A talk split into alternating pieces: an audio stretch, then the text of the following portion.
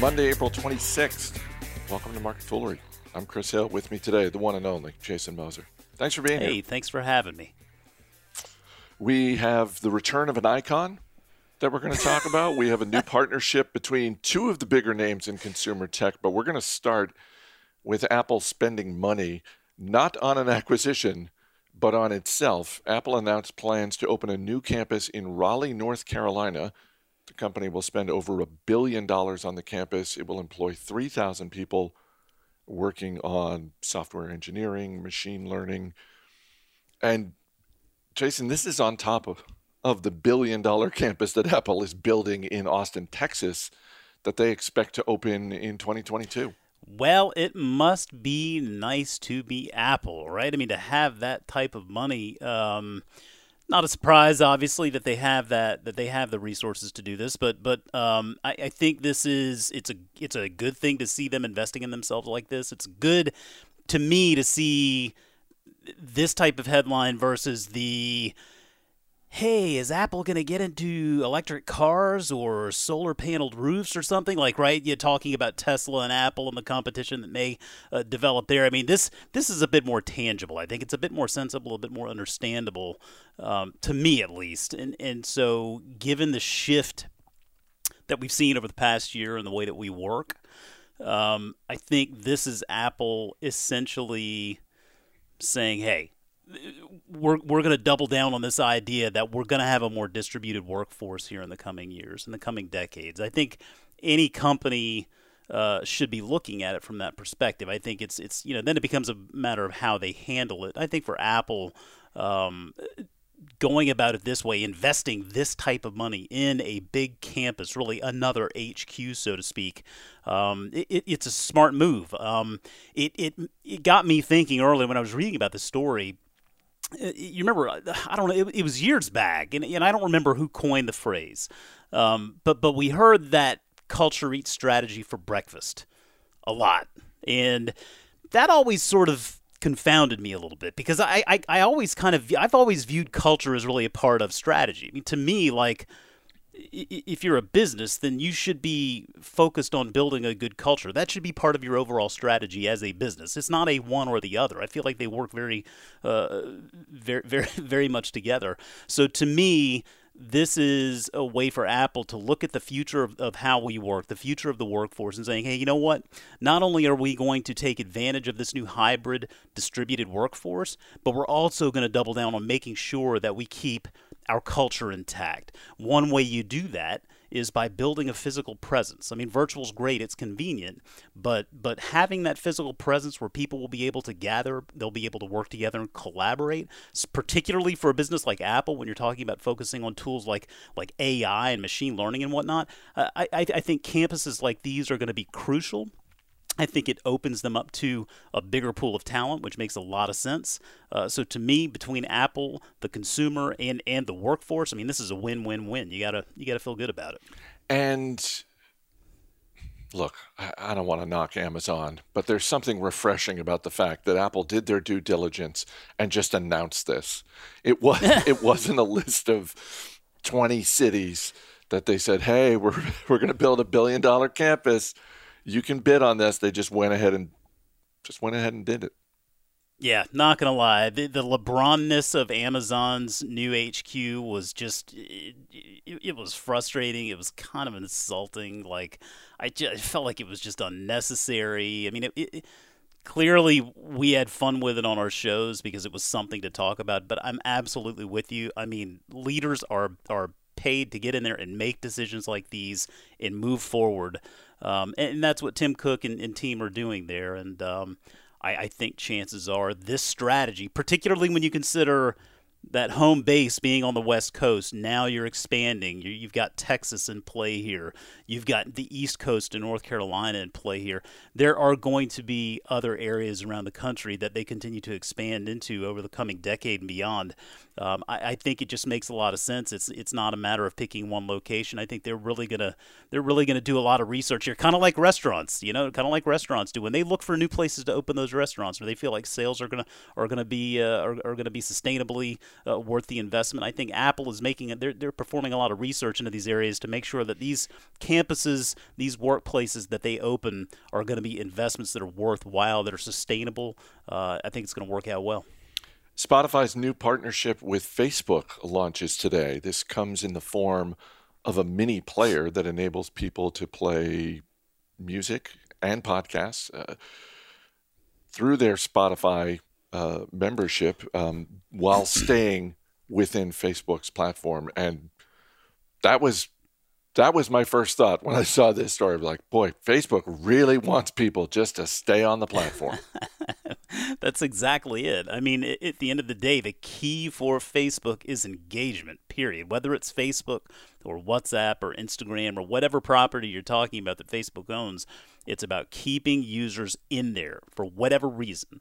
It's that that it's not those decisions aren't made towards immediate monetization, right? I mean, it looks like this relationship there's not going to be some big data or ad play at least in the near term, that, that Facebook is exploiting.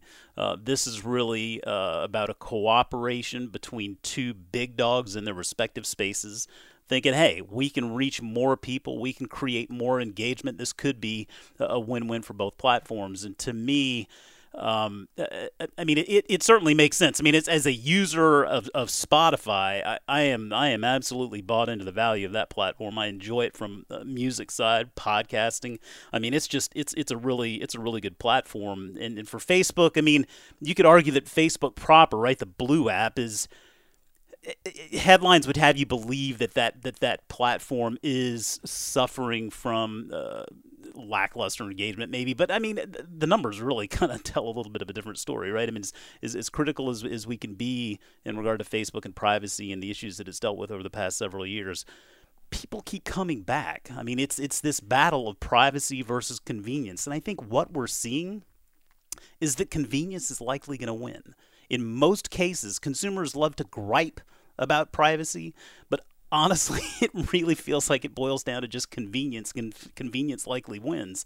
Uh, so, so to me, um, I mean, this is a sensible relationship uh, if you look at the the opportunity in the space when it comes to audio, generally speaking, I mean, just podcasting alone. You look at the eMarketer uh, projections there. Podcasting in the U.S. is going to cross the one billion dollar mark this year in advertising revenue, and and that's slated to hit two billion dollars by 2023. So it's a large and growing market opportunity. Not going to be something that's tremendously meaningful to Facebook's bottom line, but they recognize there are going to be a ton of people utilizing Spotify here in the coming years, right? Right? And so, hey, why not be a part of that and, and bring those two together? To me, I think it makes a lot of sense. Um, it, will be interesting to see how Facebook tries to exploit this relationship in the in the future. You know, we talk a lot about acquisitions and who needs whom more.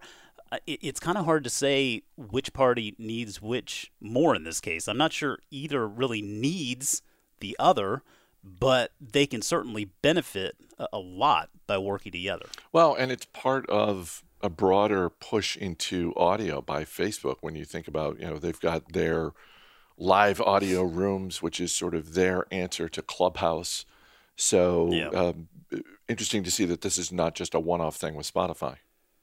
Yeah, and, and I mean, lest you think that size isn't a competitive advantage, I mean, it, it certainly can be. I mean, it's not always going to be the case, but in, in certain cases, uh, it, it can be. And when you when you think about a company like Facebook or even Spotify, really, when you're talking about something with the potential network effects at play here. I mean, all Facebook has to do, and, and, it seems like this is pretty much what they're doing at this point.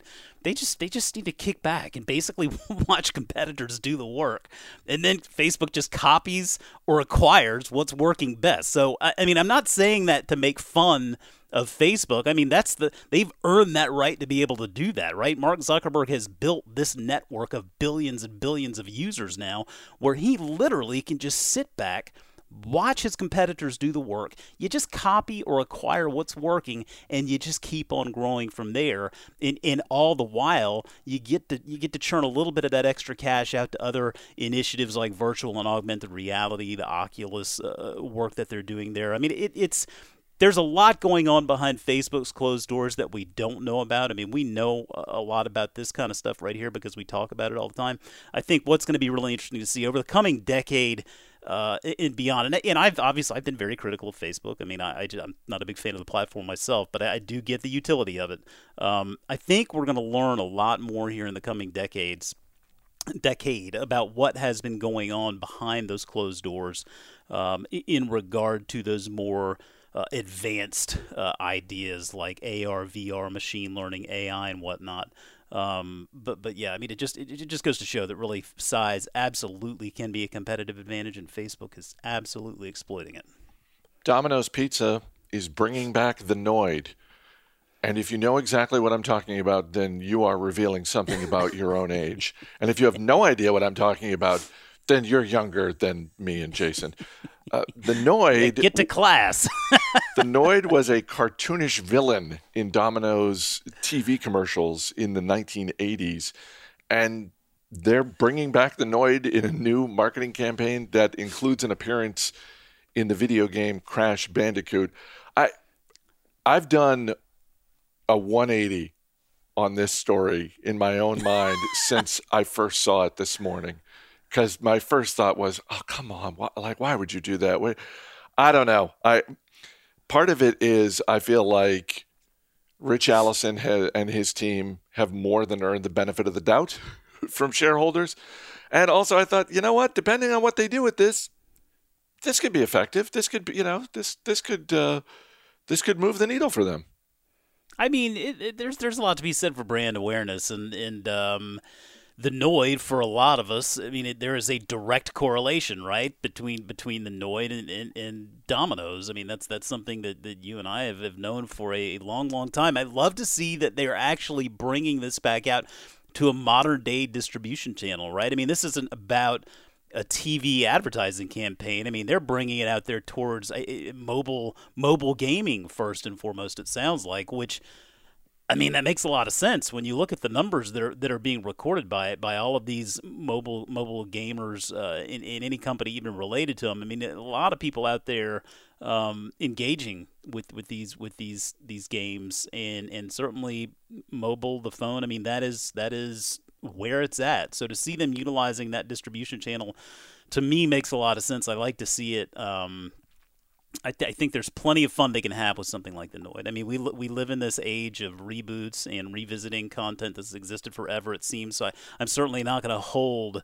Uh, I'm not going to hold any ill will toward, towards Domino's for going back to the well and trying uh, to work with something that's worked before. Um, I, I think that to me uh, I, I think what's going to be more interesting, honestly, for me, and, and this was part of the story here, it's just working on this investment in delivery. I mean, Domino's obviously being such a tremendous uh, presence in the delivery space, uh, what they're doing, and we'll see more of this with the Noid. It's this, it's this uh, Nuro uh, investment in in uh, working with Nuro as, as, far as autonomous delivery, um, and that's going to be something we see more and more of as time goes on. You may see those little Nuro uh, self-driving delivery bots tootling around. You could stick the Noid on all of those things, right? You put a big fat Noid on top of it, and I mean, immediately people know what it is. I mean, it's it, it's kind of free marketing, and then if that's not enough the other thing that's really neat is is the relationship here between Chipotle and Domino's because when I talk about Nuro, Chipotle actually just made an investment in Nuro. That was that autonomous delivery company that Chipotle just made an investment in.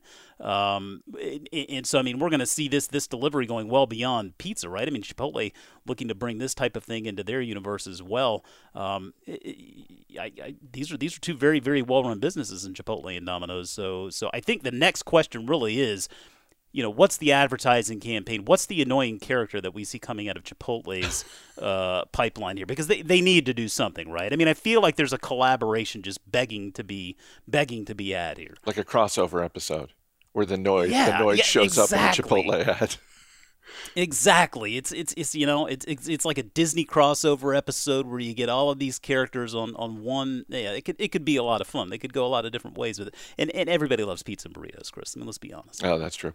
Um, and and thank you for for bringing up what is, from a business standpoint, the most meaningful part of this story, which is that the, you know the Noid is going to be featured in ads, where the real star of the ad is the driverless vehicle that's going to be bringing yeah. hot pizza to your house. Hey, man. I mean, listen, eh, eh, 30 years ago, you and I would have killed to have the Noid deliver a pizza to our home. Okay? Today, this is now becoming a reality. I mean, I, I don't feel like I even need to go on. It's a perfect place to wrap up. Jason Moser, great talking to you. Thanks for being here. Thank, thank you. As always, people on the program may have interest in the stocks they talk about, and the Motley Fool may have formal recommendations for or against. So don't buy or sell stocks based solely on what you hear. That's going to do it for this edition of Market Foolery. The show is mixed by Austin Morgan. I'm Chris Hill. Thanks for listening. We'll see you tomorrow.